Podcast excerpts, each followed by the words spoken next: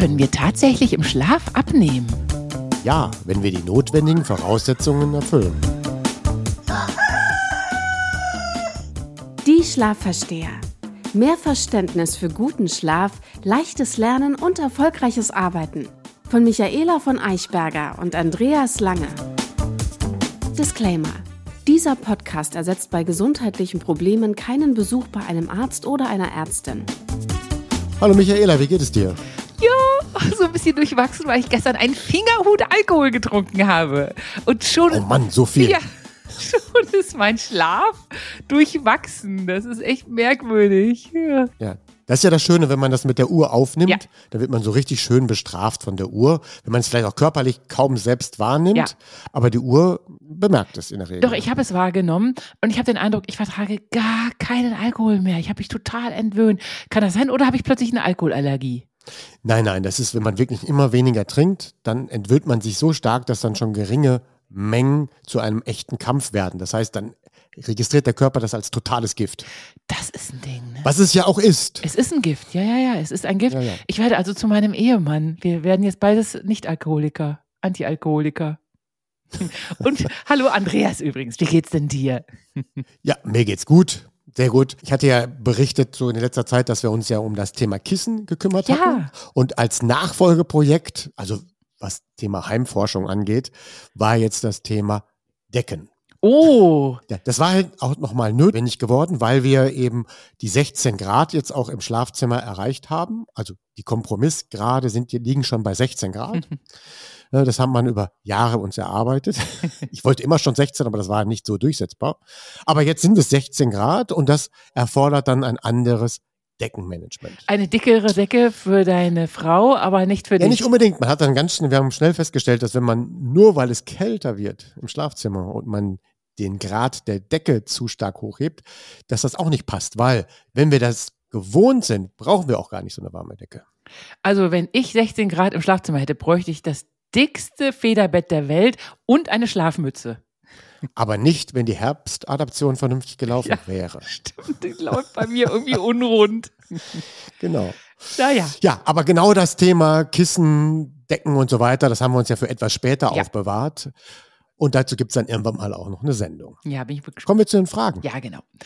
Rike fragt, ist die Gefahr, morgens mit einem Wecker aus dem Tiefschlaf gerissen zu werden, geringer als mitten in der Nacht? Ja, das ist in der Tat geringer, wenn ich ein guter Schläfer bin. Also wenn ich schon meinen Tiefschlaf zusammen habe bis morgens, dann kann ich natürlich ganz gut geweckt werden mit einem Wecker, was wir ja nicht empfehlen, aber dann passiert da nichts, weil der Tiefschlaf ist beisammen. Den bekommen wir dann in der Regel als guter Schläfer in den ersten fünf Stunden, also die 90 Minuten dann auch zusammen. Bei schlechten Schläfern ist das dann nicht so. Die haben dann ihren Tiefschlaf meist morgens noch nicht zusammen und dann wird sogar in der letzten Stunde Schlaf noch etwas tief geschlafen. Und wenn dann der Wecker klingelt, ist es nachteilig. Und das gilt natürlich insbesondere, wenn man zu kurz oder zu wenig schläft oder sich eher wecken lässt, also schon nach sechs Stunden. Dann ist das Risiko, sich aus dem Tiefschlaf wecken zu lassen, am höchsten. Ah, verstehe, ja. Nicole aus Flensburg schreibt, immer was Neues bei euch. Wahnsinn, was ihr alles zum Thema Schlaf beitragt. Oh, vielen Dank, Nicole. Meine Frage ist ganz kurz. Für wen gilt der sogenannte Social Jetlag? Ist der nur für Eulen relevant? Ich hatte gedacht, das hätte ich richtig erklärt, aber dann wiederhole ich es nochmal. Der Social Jetlag vom Begriff her bezieht sich explizit auf zu wenig Schlaf durch abends zu viel Licht und insbesondere durch einen zu langen hohen Medienkonsum. Dadurch kommen wir abends nicht ins Bett und fallen auch zu spät in den Schlaf. Und dann fallen wir natürlich oder kommen wir morgens nicht rechtzeitig aus den Federn.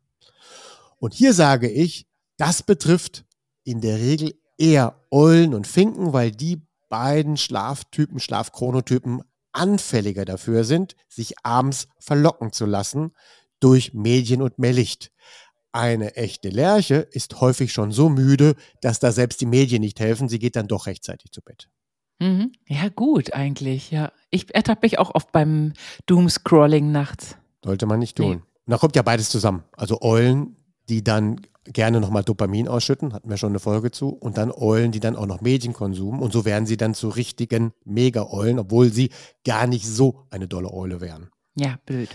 Aber diese Eulen behaupten dann immer alle, sie wären so eine späte Eule und sie könnten nicht vor drei Uhr schlafen. Alles selbst fabriziert. Genau. Auf 12 Uhr, halb eins einschlafen würde ich jede Eule bekommen, wenn sie mitmacht. Das Thema der Woche. Abnehmen im Schlaf. Wird da etwa ein Traum wahr oder ist es eher ein Mythos? Ich frage später mal. Zwei Bereiche müssen wir aber hier unterscheiden. Das eine ist im Schlaf abnehmen, beziehungsweise mehr für den Stoffwechsel tun oder so, dass der Stoffwechsel besser arbeiten kann. Der zweite Punkt ist der Schlaf mit seinen Auswirkungen auf den Tag. Also, wie funktioniert über Tag dann der Stoffwechsel? Was haben wir für ein Sättigungsgefühl oder Hungergefühl und wie verhalten wir uns am Tag nach mehr oder weniger Schlaf? Beides kommt natürlich zusammen. Beginnen wir mit den ersten Fakten. Wissenschaftlich bestätigt. Und hier beginne ich direkt mit einer Frage. Ja, also es gab eine Studie in Amerika und da sind eben 6000 Teilnehmer befragt worden, was passiert oder wie wirkt sich das bei denen aus, wenn sie weniger als vier Stunden schlafen? Um wie viel Prozent erhöht sich das Risiko, adipös zu werden? Ist natürlich sehr krass, weniger als vier Stunden. Ja, aber ich glaube, sogar um 50 Prozent erhöht sich das wahrscheinlich. Es ist wahrscheinlich sehr 73 drastisch. Prozent. Wie? 73 Prozent. Nein, Ja, sogar also- noch höher. Ja, andererseits, wenn man weniger als vier Stunden schläft, ist das schon so risikoreich, da habe ich auch tausend andere Probleme. Ja, genau. deswegen würde ich mal sagen, die Zahl ist jetzt gar nicht so relevant. Es drückt nur aus, wenn ich weniger schlafe, hat es definitiv einen hohen Impact auf das Thema Gewichtszunahme. Mhm. Bei sechs Stunden Schlaf, was schätzt du denn da? Wie hoch steigert sich dann das Risiko? Also wenn ich nur sechs Stunden schlafe, um wie viel Prozent steigert sich das Risiko, Übergewicht zu entwickeln? Noch 40 Prozent? Nee, dann sind es nur noch 23 Ah, immerhin. Immer. Ja, und wenn ich dann acht bis neun Stunden schlaf, geht das Risiko fast auf null, was diesen Punkt angeht. Aber ich kann auch mit acht Stunden Schlaf, wenn ich will, zunehmen. Das geht immer. Ja. Wegen mangelndem Tiefschlaf wahrscheinlich. Oder nehme ich da was vorweg? Nee, nicht wegen meinem Tiefschlaf, sondern generell. Ich muss ja einfach nur zu viel essen. Man kann nicht auch mit viel Schlaf Stimmt. zunehmen. Hast recht. So, die zweite Studie, die man ausgewertet hat, und das fand ich dann viel interessanter, dass es einen tatsächlich ungefähren linearen Zusammenhang zwischen Schlafmangel und dem Body Mass Index gibt. Ja? Also, je besser der Schlaf, je geringer der durchschnittliche BMI. Das ist nicht eine Einzelfallbetrachtung. Es gibt immer Ausnahmen in beide Richtungen. Aber über den Schnitt aller Menschen, wer besseren BMI hat, schläft auch besser. Und wer besseren Schlaf hat, hat auch in der Regel einen besseren BMI. Enger Zusammenhang. Mythos der Woche. Ich habe da zwei Mythen. Nachts nimmt man automatisch ab. Mal ganz kurze Antwort, weil wir müssen das Thema ja ein bisschen entwickeln. Also nachts nimmt man automatisch ab. Ja oder nein? Ja, im Grunde schon. Wenn man eben nicht zu viel isst und gut schläft. Okay. Antwort von mir auch nur ganz kurz, ohne was vorwegzunehmen. Es kommt darauf an. Zweiter Mythos. Nachts verlieren wir kein Gewicht, sondern nur Wasser. Nee, das halte ich jetzt auch für Unsinn. Vielleicht so ein bisschen hinführen. Also nachts verlieren wir ja definitiv Wasser, ungefähr einen halben Liter. Mhm. Und da hatten wir ja, Ja. auch schon mal empfohlen, dass wir diesen halben Liter dann auch wirklich morgens relativ zeitnah wieder auffüllen. Und was das angeht, verlieren wir natürlich dadurch kein Gewicht. Mhm. Aber verlieren wir denn unabhängig davon noch zusätzlich Gewicht neben dem Wasser? Ja, Und natürlich. auch hier die Antwort, Ja. es kommt darauf Ach, an. Mano. ich hätte gedacht, ja. Mal ja, mal nein. So, die erste einfache These, so wirklich, wenn man so zum Eingrooven in diese Aussagen ist, wir könnten nachts zumindest weniger zunehmen, weil wir haben ja auch schließlich weniger Zeit zum Essen. Wer länger schläft, hat weniger Zeit zum Essen. Das ist schon mal ein gutes Zeichen. Aber wer länger schläft, der bewegt sich auch weniger. Mhm. Das macht die Bilanz dann nicht gut. Das heißt, für jemanden, der ein körperlich aktives Leben führt, für den wäre die Kalorienbilanz anders. Okay, also das heißt, so kommen wir auch nicht weiter. Nächste Frage ist, verbrauchen wir nachts Energie. Das Gehirn braucht vielleicht so ein bisschen, ich meine, Gehirn verbraucht ja immer Energie, aber da wir die Muskeln und den Körper nicht bewegen, ist das wahrscheinlich minimal, was wir an Energie verbrauchen, oder? Wir verbrauchen nachts auch Energie. Selbstverständlich brauchen wir Energie, um den Körper, Körper am Leben zu halten. Ja. Ja. Wir würden gar nicht überleben ohne Energiezufuhr in Stimmt. der Nacht. Das, ist- das Ja. Herz und alles muss ja arbeiten, ne? Genau. Und ich bezeichne das jetzt nochmal als Oberbegriff Energie, ohne das aufzulösen. Die zweite These, die wir ja vorhin hatten, war, nachts nehmen wir nicht automatisch ab. Ja, wir können nachts abnehmen, aber wir nehmen eben nicht automatisch ab. Mhm. Aber der Schlaf kann sich positiv auf den Stoffwechsel auswirken, und zwar auf den Stoffwechsel, den wir während des Schlafs haben und auch auf den Stoffwechsel, den wir während des Tages haben. Dazu braucht es aber einen guten Tag und eine gute Nacht. Verstehe, ja.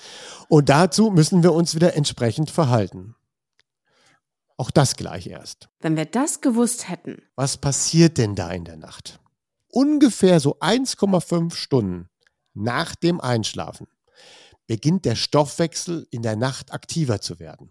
Also sagen wir mal der Nachtstoffwechsel. Das ist der Regenerationsstoffwechsel. Mhm. Und der braucht Energie. Mhm. Und der verbraucht Energie. Ja, verstehe. Und der repariert zum Beispiel Zellen. Er kümmert sich um Knorpel-, Eiweiß- und Knochenrekonstruktion. Der Stoffwechsel nachts filtert Giftstoffe und reinigt die Zellen. Und führt, es führt auch dazu, dass die Lymphen abfließen. Auch das Bindegewebe wird gestrafft. Auch nachts zum Regenerationsstoffwechsel gehört, dass die Muskeln sich regenerieren und unter Umständen sogar wachsen. Das funktioniert natürlich nur, wenn das nächtliche Wachstumshormon HGH ausgeschüttet wird. Und wenn das passiert, das passiert aber eben am Abend und in der Nacht, dann wirkt sich das positiv abbauend auf die Fettzellen aus. Für alle diese Tätigkeiten brauchen wir Energie. Und diese Energie stammt aus dem Fettgewebe. Ah, sehr gut. Das heißt, dieser Regenerationsstoffwechsel. Funktioniert nur gut, wenn er das eben auch aus dem Fettgewebe sich zieht. Das heißt also, wenn ich null Fett hätte, wäre auch die Regeneration in der Nacht auch nicht gut. Wäre ganz schlecht. Ja, also gar kein Fett geht auch nicht. Ja. Aber zu viel Fett hat auch seine Nachteile. Aber wenigstens hat Ja, man was zum Zusetzen. Ja, aber wir brauchen nur ganz wenig Ja. Fett. Also nicht, dass man jetzt denkt, das dürften größere Berge sein, Ja. die wir da unbedingt nachts brauchen. So, das heißt also, in der Nacht verbrauchen wir Fett, um diesen Regenerationsstoffwechsel am Laufen zu halten. Also, um die Muskeln wachsen zu lassen und eben um die Zellen zu heilen. Und diese Energie wird eben nur daraus gezogen und das ist dann Fettverbrennung. Das ist ja super praktisch. Das ist praktisch. Aber das läuft erst an nach ungefähr 1,5 Stunden. Und ich hätte gedacht, das läuft an mitten im Tiefschlaf. Nee, das hat damit nichts Ah, zu tun. okay. Interessant. Also, Ja. also die Schlafphasen, das könnten wir jetzt auch noch betrachten, aber das wäre jetzt dann zu kompliziert. In welcher Phase ist auch jetzt für, das, für den Gesamteindruck nicht so entscheidend. Wichtiger ist eigentlich zu wissen, das läuft erst nach 1,5 Stunden an, wenn wir zu Ende verdaut haben. Mhm. Nehmen wir mal an, wir würden kurz vorher noch essen. Dann läuft das nicht erst nach 1,5 Stunden an, sondern erst nach drei Stunden Oh je. oder vier Ja. Deswegen, wenn wir zwei bis drei Stunden vor dem zu Bett gehen gegessen haben, dann haben wir schon mal drei Stunden um. Dann kommen noch mal 1,5 Stunden da drauf und dann fängt dieser Fettstoffwechsel an, der die Regeneration durchführt. Mhm.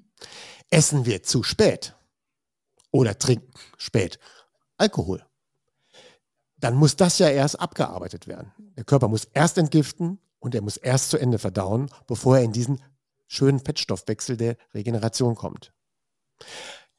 Langer Rede, kurzer Sinn. Je später ich esse vor dem zu Bett gehen, je weniger Regeneration. Das ist ein Ding, okay. Und wenn ich weniger regeneriere, habe ich auch weniger Fettverbrennung und es bleibt mehr Fett übrig. Ja. Also, das, was du jetzt alles erklärt hast, klingt wie so ein, dass die Fettverbrennung während der Nacht ist eigentlich nur so ein Kollateralnutzen, der automatisch entsteht, weil wir, weil der Körper uns selber reinigt, sich selbst reinigt. Ja, und repariert. und repariert. Kümmert sich eben Ja. um Zellen, Ja. Knorpel, Eiweiß, Knochen, Lymphen, Ja. strafft die Muskeln, erweitert die Muskeln, baut sie auf. Alles das passiert in der Nacht. Mhm. Aber das läuft eben über die Produktion des Fettstoffwechsels. Das ist quasi der Energielieferant. Und natürlich, wenn er zum Beispiel auch Muskeln aufbauen will, braucht er natürlich noch vorhandene Eiweiße im Körper, die er dann verarbeiten kann zum Muskelwachstum. Mhm. Ja, super. Ja. Aber das verkürzen wir, wenn wir uns abends vorher nicht gut benehmen.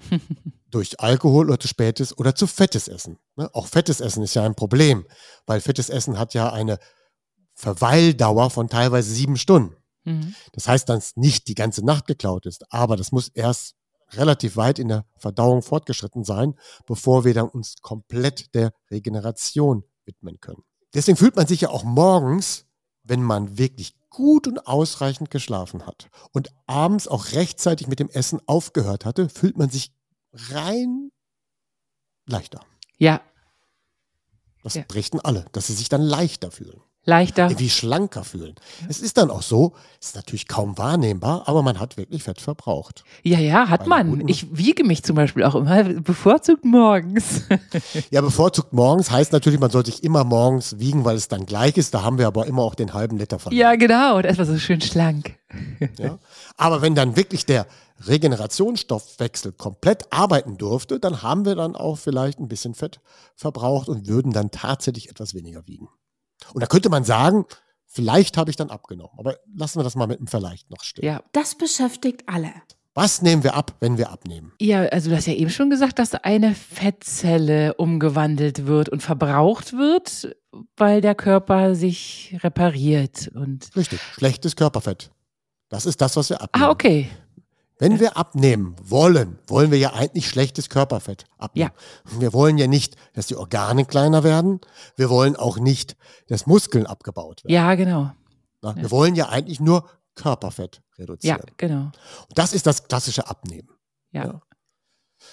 Und das passiert halt, wenn der Körper mehr Energie verbraucht, als ihm zugeführt wird.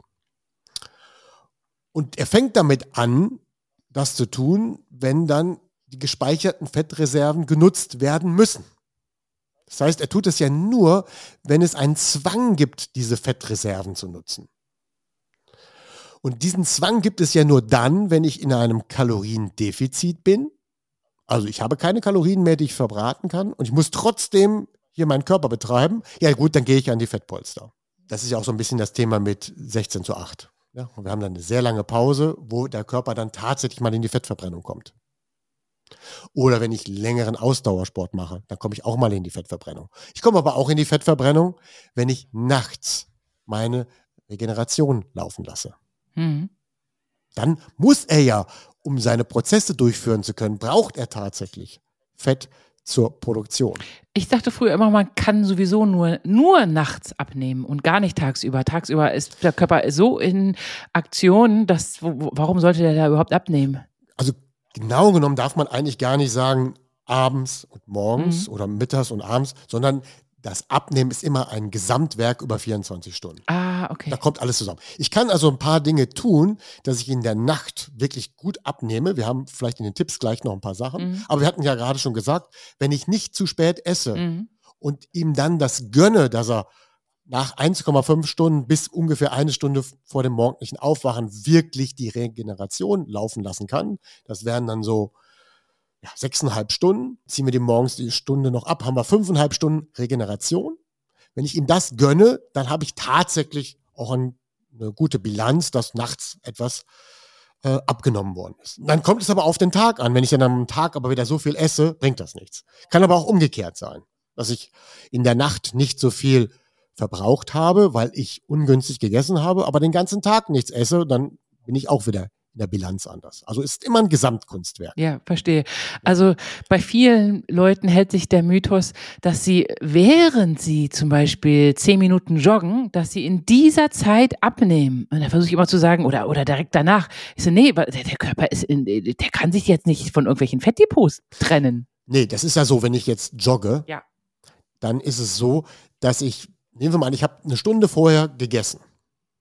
Und dann wird bei diesem Essen, also werden ja dann Kohlenhydrate verarbeitet und wenn ich dann unmittelbar danach laufe, dann werden diese Kohlenhydrate zuerst verbrannt. Dann nehme ich natürlich nicht Fett ab, Nee. sondern ich verbrenne erstmal diese vorhandenen Kohlenhydratreserven. Genau. Wenn ich jetzt aber sage, ich laufe morgens nach dem Aufstehen, Mhm. so wie ich das immer tue und auch propagiere, natürlich dann nicht auf dem Höchstleistungsniveau, aber das morgendliche Laufen ist ja so eine Art Regenerationslauf. Der findet dann ja statt, nachdem ich die ganze Nacht nichts gegessen habe. Dann sind die Kohlenhydratreserven weg. Wenn ich dann laufe morgens, dann verbrauche ich tatsächlich dann Fettreserven. Dann sind auch die zehn Minuten schon sofort, die ersten zehn Minuten schon der Verbrauch von Fettreserven. Ehrlich? Ach, okay. Ja. Ja.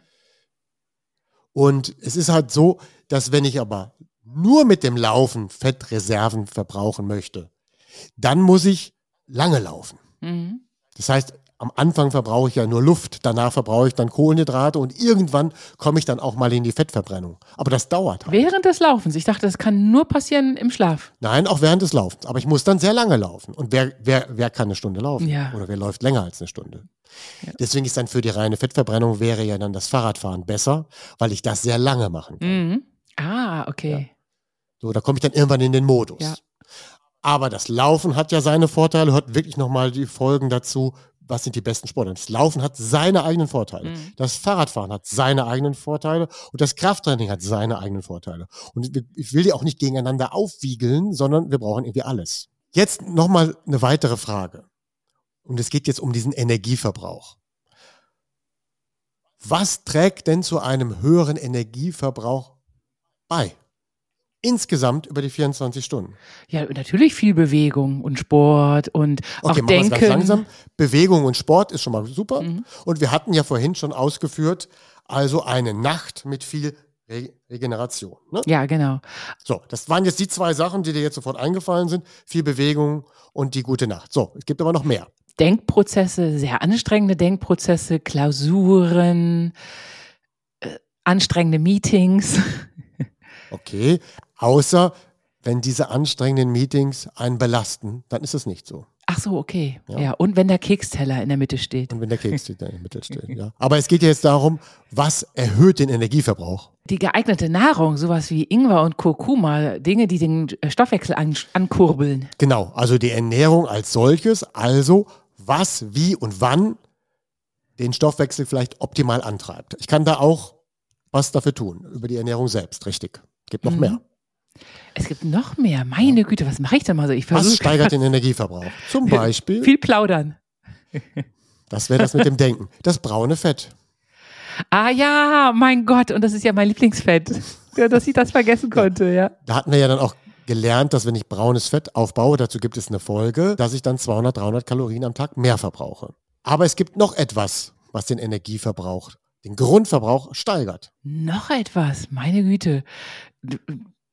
Ja, wa- wa- etwas außer Ernährung, Bewegung. Eins fehlt da noch. Eins fehlt Ja, noch. Eigentlich noch zwei, aber eins, was die meisten wissen. Muskelmasse. ach so, ja, das Vorhandensein von Muskeln, natürlich, ja, ja. Ja. Je Das ist größer das Gemeine. die Muskelmasse, desto mehr und desto höher mein Grundenergieverbrauch. Ja, ja. Ein Arnold Schwarzenegger, der braucht einfach nur da sitzen. Der muss aber auch einiges dafür tun, dass er da nur da sitzen kann. Ja, weil wenn der jetzt zum Beispiel mal ein, zwei Tage lang nichts tut, der hat ja trotzdem einen irrsinnigen Kalorienverbrauch wahrscheinlich. Ja. Ja, hat er immer dann noch, klar. Der, die Muskeln werden ja nicht sofort verschwinden, das dauert Nee. ja auch seine Zeit, aber der hat dann einen Grundkalorienverbrauch, der höher ist als bei einem Durchschnittsmenschen. ja, Und wenn ich natürlich regelmäßig laufe, wenn ich mich viel in der Kälte aussetze, dann auch das Kälteaussetzen verbraucht ja schon Kalorien, aber auch das braune Fett, was ich dann anschließend aufgebaut habe, verbraucht Kalorien. Das Mhm. viele denken, also alles das trägt dazu bei, dass ich einen höheren Grundenergieverbrauch habe. Und dann gibt es noch etwas, dass der Energieverbrauch optimal läuft. Man kann quasi den Energieverbrauch als solchen trainieren, dass der Stoffwechsel genau weiß, zu welchem richtigen Zeitpunkt bei Sport, Schlaf oder Sitzen greife ich auf welche Energiequelle optimal zu. Und das kann man trainieren. Das hat auch mittlerweile einen Begriff. Das nennt man metabolische Flexibilität. Aha. Und wenn man diese besitzt, ja, dann ist das ein weiterer Faktor für einen höheren optimierten Energieverbrauch. Metabolische Flexibilität, davon habe ich noch nie gehört. Ja, das ist dann zum Beispiel das, dass ich meinem Körper beibringe. Machen wir ein Beispiel. Jemand möchte mit dem Laufen anfangen. Und dann merkt er, ich bin immer sofort kaputt, wenn ich laufe. Also isst er dann vorher eine kalorienreiche Mahlzeit, wie Teller Nudeln oder was auch immer. Mhm. Und dann fängt er an zu laufen. Da dachte, buh, das geht gut. Wenn ich vorher die Nudeln gegessen habe, kann ich besser laufen. Ja, ist klar. noch mehr Nudeln, kann ich noch mehr laufen. Noch mehr Nudeln, noch mehr laufen. Weil die Nudeln direkt als Zucker in den Stoffwechsel gehen, oder? Ja, genau. Denn in dem Moment wirkt das gar nicht schlecht. Aber ab einer bestimmten Länge der Strecke wird er merken, dass er noch so viel Nudeln vorher essen kann. Das wird irgendwann hinten nicht mehr reichen. Aber erstmal ist es so, dass der Stoffwechsel darauf trainiert ist, okay, wenn ich laufe, kriege ich Kohlenhydrate, dann nehme ich doch nur die. Und gibt es keine mehr, verweigere ich das Laufen. Das ist dann tatsächlich so primitiv. Also muss ich meinem Körper beibringen, auch laufen zu können, auch wenn keine Kohlenhydrate zur Verfügung stehen. Und das kann man trainieren. Zum Beispiel, wenn man morgens ein bisschen läuft und dann immer mehr läuft. Dass man vor dem Laufen nicht zu viel isst, dass die erste Mahlzeit vor dem Laufen vielleicht mal zwei, drei Stunden her ist. Dann lernt der Körper, okay, diese Kohlenhydrate stehen mir nicht zur Verfügung. Und dieser Mensch mit mir läuft ja trotzdem. Also fange ich mal an, auf andere Energiereserven sofort zuzugreifen. Oh, guck mal, da steht mir ja Fett zur Verfügung, dann gehe ich mal sofort da dran.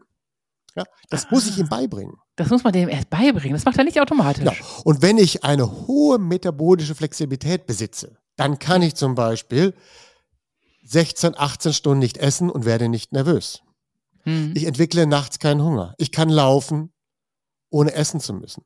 Und, und, und. Das heißt, umso höher diese metabolische Flexibilität, umso besser ist der Körper an unterschiedliche Situationen angepasst, in denen er sich selbst versorgen kann. Oh, das ist aber toll. Ja. ja. Das steht auch auf der langen Liste. Dazu müsste man nochmal extra sprechen. Okay. Ist jetzt aber eines der Themen, was ja. Einfluss auf unseren Energieverbrauch hat. Also, wiederhol's nochmal, die metabolische Flexibilität, die Muskelmasse, braunes Fett, die Ernährung als solche, dann die gute Nacht mit viel Regeneration, das Denken und die Bewegung. Alles das hat darauf Einfluss, wie viel Kalorien ich am Tag verbrauche. Ist das wirklich euer Ernst? Nachdem wir jetzt so ein bisschen das mit der Kalorienbilanz unter die Lupe genommen haben, gibt es natürlich noch einen weiteren Effekt. Hatte ich ja eingangs erwähnt, ist dann die Auswirkung auf den Tag. Wenn ich zu wenig oder zu viel geschlafen habe. Wir hatten ja am Anfang die Studien erwähnt und da ging es ja hauptsächlich um die Auswirkung auf den Tag. Also diese Menschen, die zu wenig schlafen, haben dann ja irgendwelche Nachteile für den Tag, die sie verarbeiten müssen. Also, wer wenig schläft, hat mehr Hunger und wird schlechter satt. Oh, das ist gemein. Haben wir aber, glaube ich, schon sehr häufig erwähnt. Also ja. Weniger schlafen heißt mehr Hunger. Ja, aber dass er auch weniger schnell satt wird, das, das ist ja fies. Ja. ja. Wer oder was ist denn dafür verantwortlich? Die Hormone. Ach, die Hormone, ja, okay. Genau. Also die Hormone gemein. sind dafür verantwortlich, dass wenn ich zu wenig schlaf, dass das mit den Hormonen an dem Tag nicht so gut läuft. Mhm. So. Jetzt zitiere ich mal aus einem berühmten Blatt oder Zeitschrift, was immer so ausliegt, wenn wir etwas kaufen, wenn wir krank sind. Achtung, eine Warnung. Bitte vergesst die Aussagen in fast 50 Prozent aller frei lesbaren Artikel, die ihr irgendwo so im Internet lesen könnt. Meistens widersprechen sie sich oder sind nicht entsprechend recherchiert oder sind von Laien geschrieben. So, kommen wir jetzt zurück zu diesem Blatt, was da häufig ausliegt. Und ich zitiere jetzt mal, was da geschrieben steht. Zu wenig Schlaf beeinträchtigt das Hirnareal, das für Hunger und Sättigung zuständig ist. Das ist jetzt auch nicht ganz falsch. Ja. Dass wenig Schlaf das Gehirn beeinträchtigt, aber die Datenverarbeitung des Gehirns funktioniert ja eigentlich trotzdem. Also rein datentechnisch ist alles in Ordnung. Es muss nur Hunger und Sättigung anders auswerten. Deswegen kann man nicht sagen, das klappt da oben nicht mehr so richtig. Jetzt geht das Zitat weiter. Dieser Teil des Gehirns schüttet die Hormone Grelin und Leptin aus. Ja, dachte ich. Nicht? Das stimmt nicht. Ah, das stimmt nicht. Ja, so. Insgesamt kann man sagen, okay, das Gehirn schüttet nicht aus, sondern es verarbeitet eigentlich. Und es hat nichts dazu, dass das Gehirn dann nicht mehr arbeiten kann. Es muss nur anders arbeiten, wenn man wenig geschlafen hat. Es gibt andere Nachteile fürs Gehirn, wenn ich zu wenig geschlafen habe. Deswegen ist diese ganze Aussage insgesamt für den Laien okay. Aber wenn man es genau nimmt, ist es schlimm, was man da liest. Echt? Also, okay. wo werden denn diese Hormone ausgeschüttet? Ich dachte in der Nebennierendrüse und in der Schilddrüse. Also Hormone werden auch in der Nebennierendrüse ausgeschüttet, aber es werden auch Hormone überall ausgeschüttet und generiert. Also es ist ein ganz komplexes System. Ja. Wir hatten ja jetzt zwei Hormone, die erwähnt worden sind. Das eine war das Leptin, Ja. was uns satt fühlen lässt. Ja, ja, und es gibt ja arme Leute, die ohne Leptinmöglichkeit geboren werden. Da Ja. wird nie Leptin ausgeschüttet. Und das wird von Fettzellen freigesetzt Aha. und wird nicht im Gehirn gebildet. das wird, ah, und das Gehirn aber gibt eventuell nur Das so ein Gehirn muss das verarbeiten. Ja, Es registriert die Information. ja. Dazu machen wir machen wir sofort weiter. Und dann gibt es das andere Hormon, das Grelin. Und das ist der Hungeralarm. Der wird vom Magen produziert. Also der Magen hat hier nichts mehr und dann Ja. schüttet er das aus. Das gelangt zum Gehirn und das Gehirn muss das verarbeiten. Deswegen aus dieser Zeitschrift, was für eine Aussage, das Gehirn schüttet das nicht aus. Ja, ist ein bisschen arg verkürzt. Das ist schon ein bisschen arg komisch. verkürzt, Ja. Ja. So, was jetzt aber wichtig ist, dieses Leptin, was wir ja gerade angesprochen haben, das wird halt von Fettzellen freigesetzt. Also Fettzellen geben das Signal, ja, ich bin satt. Und das ist das ganz Natürliche. Wir haben etwas Fett. Und dann sagt der Körper, ich habe ein bisschen Fett. Das reicht mir, ein bisschen brauche ich ja auch. Dann kann ich ja auch nachts gut schlafen und regenerieren. Und nachts versorgt das schön meinen Körper, um diesen Regenerationsstoffwechsel zu machen. Es gibt aber auch Menschen, da klappt das mit dem Sattgefühl nicht. Denn wenn das Fett irgendwann mal zu viel wird, dann passiert Folgendes. Dann wird ja so häufig das Sattgefühl ausgesendet, dass das Gehirn irgendwann sagt, mir reicht diese Dauerbefütterung und das Gehirn wird resistent dagegen. Das heißt also, wenn ich Übergewicht entwickle, leide ich symbolisch gesprochen unter einer Leptinresistenz. Oh weh, das klingt nicht gut. Ich war ja immer satt, ich war immer satt, ich war immer satt und trotzdem habe ich weitergegessen. Ja, sagt das Gehirn, ja, was soll denn der ganze Kram jetzt? Warum soll ich diese Daten überhaupt verarbeiten? Ich mache das jetzt mal nur so ganz laienhaft, ne, damit wir es verstehen können. So, und wenn wir zu viel und immer über den Hunger hinaus essen und zu viel essen, wir haben ja mal gelernt, dass Völker, die sehr lange leben, bis in die 100, nie an diese Sättigung herangehen. Ja, ja, genau. Immer nur ihren Magen 80%. bis zu 80 Prozent Genau. füllen, So. genau. Und wenn ich dann immer über dieses Sättigungsgefühl hinaus esse und drastisch hinaus esse, dann entwickle ich eine Leptinresistenz. Hm. Und dann verspüre ich ein verspätetes Sättigungsgefühl. Dann haben wir ja noch das Grelin, das vom Magen produziert wird und das schüttet insbesondere gerne morgens dieses Hormon aus, weil morgens ist der Magen nun mal leer. Hm. Und dann schüttet es das aus. Und wenn ich wenig schlafe, dann schüttet es besonders viel davon aus. Oh, bitter. Ja, das soll uns dann eigentlich signalisieren, ich habe zu wenig geschlafen, dann werde ich ja wahrscheinlich nicht genug Energie haben für meinen Tag, weil ich bin nicht regeneriert. Also bitte, lieber Körper, kompensiere meine fehlende Regeneration durch mehr Essen. Wir kennen das alle, wenn wir neun Stunden geschlafen haben, dann ist es ganz easy, 16 zu 8 zu machen. Ne? Bis man dann den ersten Hunger entwickelt, dauert ewig. Wenn ich aber zu früh aufstehen muss, weil ich mal einen Flieger bekommen muss, dann entwickle ich auch ich schon morgens um 8 Uhr am Flughafen Hunger.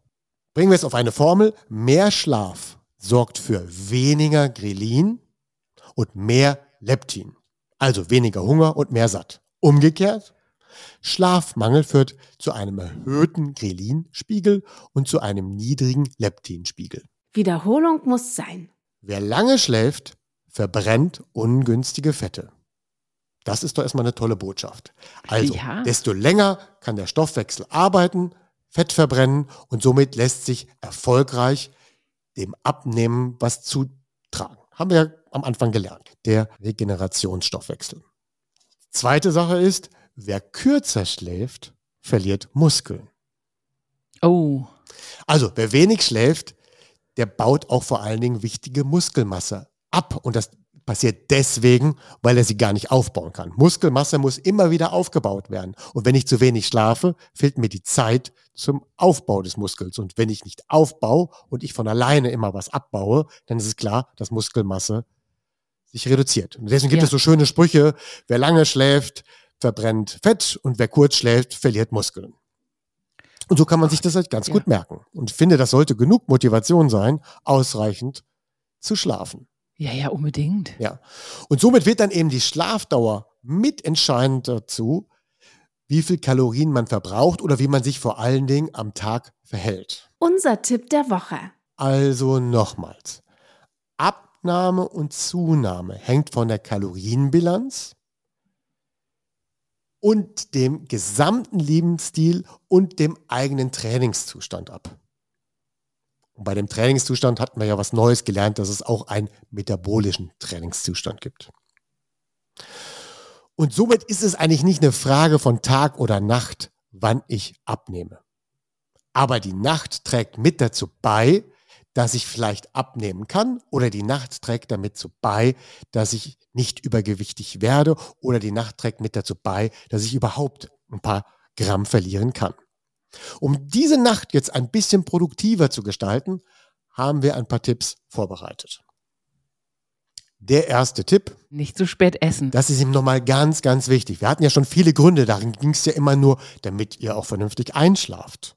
Damit und, und, und. Aber hier geht es jetzt mal darum, dass wenn ihr zu spät esst, reduziert ihr eure Regenerationszeit und ihr reduziert auch eure Fettverbrennungszeit. Der zweite Tipp. Abends eher leicht verdauliches und damit ist aber nicht Rohkost gemeint, weil Rohkost ist zum Beispiel schwer verdaulich eher. Genau, für manche Menschen ist Rohkost tatsächlich schwer verdaulich. Nicht für alle. Es gibt auch Menschen, die es so gewohnt sind, Rohkost zu verdauen, dass sie das auch abends können. Aber wenn man das noch nicht gewohnt ist, dann sollte man es besser entweder pürieren, man kann auch Rohkost pürieren, dann ist es leichter verdaulich. Man kann aber auch das Gemüse kochen. Genau, oder eben so schön, wie die Italiener das machen, so als Antipasti servieren. Oh, ganz toll. Ja. Das geht immer. Und eben leicht verdaulich ist eben das Gegenteil von ungesunde Fette. Ja. Die dann eben teilweise bis zu sieben Stunden verweilen. Der dritte Tipp. Weniger Kohlehydrate auch über den ganzen Tag hinweg oder nur eher abends? Also insgesamt, wenn ich tatsächlich abnehmen will, dann darf ich ja über eine 24-Stunden-Bilanz nicht mehr Kohlenhydrate zu mir nehmen, als ich verbrenne. Ja, das ist mhm. dann klar. Nur im Defizit kann ich abnehmen. Genauso gut, wie ich im Überschuss auch nur Muskeln aufbauen kann. Aber wenn ich meine Kohlenhydrate verteilen darf, dann ist es schon besser, wenn ich die während des Tages verteile, also meinetwegen zum Frühstück oder zum späten Frühstück Mittag und keine Ahnung, wann ihr dann Abend esst, sollte dann da weniger drin sein. Also verteilt die Kohlenhydrate kopflastig auf die Mitte des Tages. Weil wenn ich denn abends zu viele Kohlenhydrate zu mir nehme, dann führt das dann häufig dann doch dazu, dass diese Verdauung dann länger als 1,5 Stunden dauert und die Regeneration zu kurz wird. Und es ist dann ja auch insgesamt nicht mehr eine leichte Nahrung. Dann, wenn ich zu viel Kohlenhydrate zu mir nehme, verdränge ich so ein bisschen das leicht verdauliche und das nächste Thema, was jetzt gleich kommt. Und dann ist es aber natürlich noch eine Warnung. Jemand, der Muskeln aufbauen will, also der nicht abnehmen möchte oder nicht im Defizit leben will und der das nicht geschafft hat, am Tag genug zu essen, der muss dann natürlich am Abend noch etwas essen. Aber dem wird es dann vielleicht auch nachts nicht so viel ausmachen, dass er dann weniger Fett verbraucht. Aber es kostet ihm, wenn er Pech hat, wenn er zu viel Kohlenhydrate abends isst, auch Regenerationszeit. Ja, verstehe. Der nächste Tipp. Proteinreich essen abends. Genau, mehr Proteine abends. Weil wenn ich zu viel Kohlenhydrate esse, dann verdränge ich ja im Verdauungsprozess so ein bisschen die Proteine. Und abends soll es ja leicht verdaulich sein, also gute Vitamine aber eben vor allen Dingen Proteine. Und die Proteine sind vielleicht so der wichtigste Bestandteil einer guten nächtlichen Versorgung. Denn Proteine machen satt, genauso gut wie auch das Leptin uns während der Nacht satt hält. Ne? Also wenn ich Leptin ausschütte, dann bin ich auch während der Nacht nicht hungrig. Aber auch proteinreiche Nahrung macht auch satt. Und da bietet sich natürlich Folgendes an, aber eben nicht jeden Tag. Ich kann ab und zu mal Fisch oder Geflügel essen. Aber nicht unbedingt rotes Fleisch am Abend. Erstmal rotes Fleisch generell nicht so gut, davon zu viel zu essen und für ältere Leute schon mal gar nicht und dann erst recht nicht jeden Abend. Nur wegen der Eiweiß-Proteinquelle. Ja, ja, gesünder sind ja sowieso pflanzliche Proteine. Genau. Da haben wir jetzt zwei Möglichkeiten. Wir können uns mit pflanzlichen Proteinen versorgen. Das sind dann Proteinquellen, lustigerweise, die gar nicht so schnell zuträglich sind. Das heißt, die wirken nicht unmittelbar, die brauchen ihre Zeit. Das hat aber auch einen Vorteil. Dadurch werden wir dann in der Nacht etwas besser versorgt. Weil wenn während der Nacht Muskeln aufgebaut werden sollen, dann ist das gar nicht so gut, dass die gesamte Proteinquelle sofort gelangt, sondern dass, dass sie ganz langsam abgegeben wird, dass wir dann über Stunden quasi unsere Muskeln aufbauen können. Und da eignet sich ja Erbsen, Mandel oder Sojaprotein. Ja, und ich liebe Edamame am Abend. Es gibt aber auch noch weitere gute Quellen. Das ist dann eben Quark, Skier oder griechischer Joghurt. Auch sehr lecker. Ja. Was die können, ist, die können das noch langsamer abgeben als Erbsen, Mandel oder Sojaprotein. Deswegen gehen viele Sportler hin und essen ganz gezielt genau Quark explizit am Abend, damit die nachts die Muskeln entsprechend gut versorgt werden. Hm, schlauer ist das. Das wird eben über dieses Casein, was darin enthalten ist, ja, vor allem Quark hat das meiste Casein und Skier und griechischer Joghurt haben es aber auch, aber Quark hat besonders viel. Aber man muss natürlich dazu sagen, jemand, der auf Milchprodukte allergisch reagiert, für den ist das dann natürlich nichts. Obwohl man dann generell auf Quark, Skier und griechischen Joghurt etwas weniger reagiert als auf klassische Milch. Aber wenn man sehr, sehr empfindlich ist, dann wäre das nichts. Und Achtung, Schnarcher, bitte auch keine Milchprodukte am Abend, weil häufig verschleimt dann ähm, der Rachenraum durch die Milchzufuhr und dann schnarchen wir noch mehr. Okay, das war jetzt die proteinreiche Ernährung. Nächste ist, moderat Sport zu treiben und sich noch etwas zu bewegen. Hier liegt der Schwerpunkt auf moderat. Moderat. Oder? Also, ja. super ist natürlich, wenn ich fünf Stunden vor dem zu Bett gehen harten Sport mache, dann ist super. Alles klar. Mhm. Ist ja fünf Stunden bis zum zu Bett gehen, alles klasse. Wenn jemand aber erst zwei Stunden vor dem zu Bett gehen zum Sport kommt, dann soll er diesen auch gerne noch durchführen, aber das dann nicht übertreiben, weil bei manchen Menschen ist der ganze Organismus so gepusht, dass er dann noch nicht einschlafen kann. Mhm. Und eben auch so, wenn ich zwei Stunden vor dem zu Bett gehen noch Sport mache, dann ist auch klar, dann mache ich Sport und esse danach nicht, weil dann wäre ich ja zu nah dran. Ja. Also wer sehr spät Sport macht, der sollte bitte danach nichts essen. Man muss auch nicht danach essen, sondern es kommt eh nur auf die Bilanz an. Ich kann auch vorher essen. Mhm. Und wenn ich vorher esse, ja, dann muss es dann rechtzeitig so weit weg sein, dass ich danach auch noch Zeit für den Sport habe. Es muss so ein bisschen vom Timing her passen. Ähm, häufig ist ja so, dass man dann vielleicht 16, sagen wir 18, 19 Uhr isst man dann nochmal und danach noch ein kleiner Spaziergang. Ein moderater Spaziergang ist immer super. Mhm. Hundebesitzer sind da klar im Vorteil. Sind da klar im Vorteil. Die machen das auf jeden Fall. Ja. Ja, und der letzte Tipp, der gesamte Schlaf dient dem minimalen Zeitfenster von zwölf Stunden nicht zu essen. Also vergesst nicht, dass die Nacht auch dafür zuständig ist, dass man zwölf Stunden lang minimal am Tag nicht isst. Also wenn wir dann abends um 19 Uhr gegessen haben, dann sollten wir auf keinen Fall morgens vor 7 Uhr wieder essen. Und wenn ihr es schafft und noch besser werdet, dann schafft ihr ja auch irgendwann mal 13 Stunden, 14, 15. Hört dazu nochmal die Folge 16 zu 8. Das heißt, wenn ich dieses Zeitfenster etwas ausdehne, trainiere ich natürlich auch diese berühmte metabolische Flexibilität. Also ich verbrenne auch mehr Fett. Ich gehe dann auch in die Autophagie. Da dient natürlich die Nacht, ist ja ein optimales Zeitfenster. Das machen wir uns alles kaputt, wenn wir dann kurz vor dem Schlafen gehen nochmal was essen. Und wir machen uns das auch kaputt, wenn wir direkt nach dem Aufstehen sofort was essen. Wir hatten ja auch gelernt, bitte mindestens zwei Stunden nach dem Aufstehen noch nicht essen. Ja, genau. Und erstmal ja. was trinken. Erstmal was trinken. Und dazu haben wir ja auch eine tolle Folge zum Thema Trinken und wir haben auch schon eine tolle Folge gemacht, wie man morgens aufsteht. Das war jetzt die Folge zum Thema Abnehmen oder Gewicht halten. Und wer sein Gewicht steigern möchte durch mehr Muskelmasse, der sollte in den nächsten Wochen zuhören. Ah, okay. Da bin ich mal gespannt. Ja, da ja. freue ich mich auch schon drauf. Ja, Michaela, dann wünsche ich dir ein gutes Umsetzen mhm. von mehr Regeneration in der Nacht. Ja, werde ich auf jeden Fall befolgen alles. Das war sehr lehrreich. Ja, super. Vielen Dank. Ich wünsche dir auch eine schöne Woche. Ja, wir sprechen uns nächste Woche, oder? Du bist noch nicht im Urlaub. Nein, nächste Woche nehmen wir ja wieder eine berühmte Doppelfolge auf. Ah, Und dann bin ich nochmal eine Woche im Urlaub. ah, schön, du hast es gut. Bis nächste Woche. Tschüss. Tschüss. Eine Produktion der VAL. Tonschnitt und unsere unermüdliche Gastgeberin Michaela von Eichberger. Redaktion und unser unnachgiebiger Experte Andreas Lange. Die Schlafversteher. Jede Woche neu und überall da, wo es Podcasts gibt.